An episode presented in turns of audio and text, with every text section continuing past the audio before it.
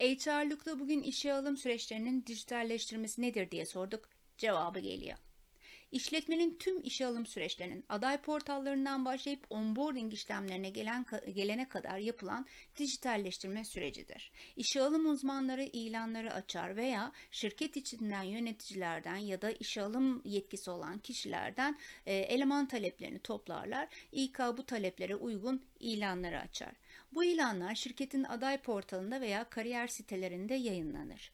Uygun olan adaylar bu ilanlara başvururlar.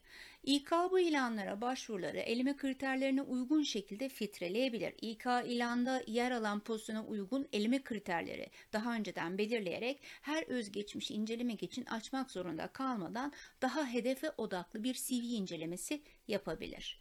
İK eleme kriterlerinden geçirip incelemelerde uygun buldukları adayları sınavlara alır, kişilik envanterleri yapar, mülakatlara davet ederler. Bu kriterlerden de geçen adayları teknik mülakatlar için yöneticilerle görüştürürler ve yönetici görüşleri alınır. Yöneticinin de uygun bulduğu adaylara teklifler gönderilir.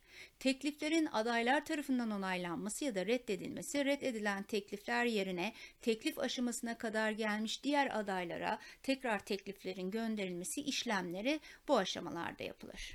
Teklifleri kabul eden adaylar için onboarding işlemleri başlar. Masalar, bilgisayarlar, güvenlik kartları, yemek kartları, doktor muayenesi süreçlerinden kişiler geçer ve dijital ortamlarda tüm bu süreçler yürütülür.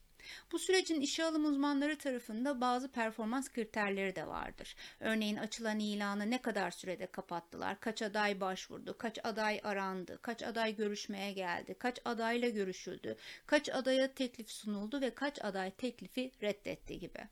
Tüm bu analizlerde işe alım süreçleri daha iyi, iyi hale getirilir, daha hızlı ve kaliteli e, işe alım süreçleri şirketlere kazandırılmaya çalışılır. H R'lukta bugün işe alım süreçlerinin dijital dönüşümü nedir diye bilin istedik. Görüşmek üzere. İzlemeyi, dinlemeyi, beğenmeyi ve paylaşmayı unutmayın.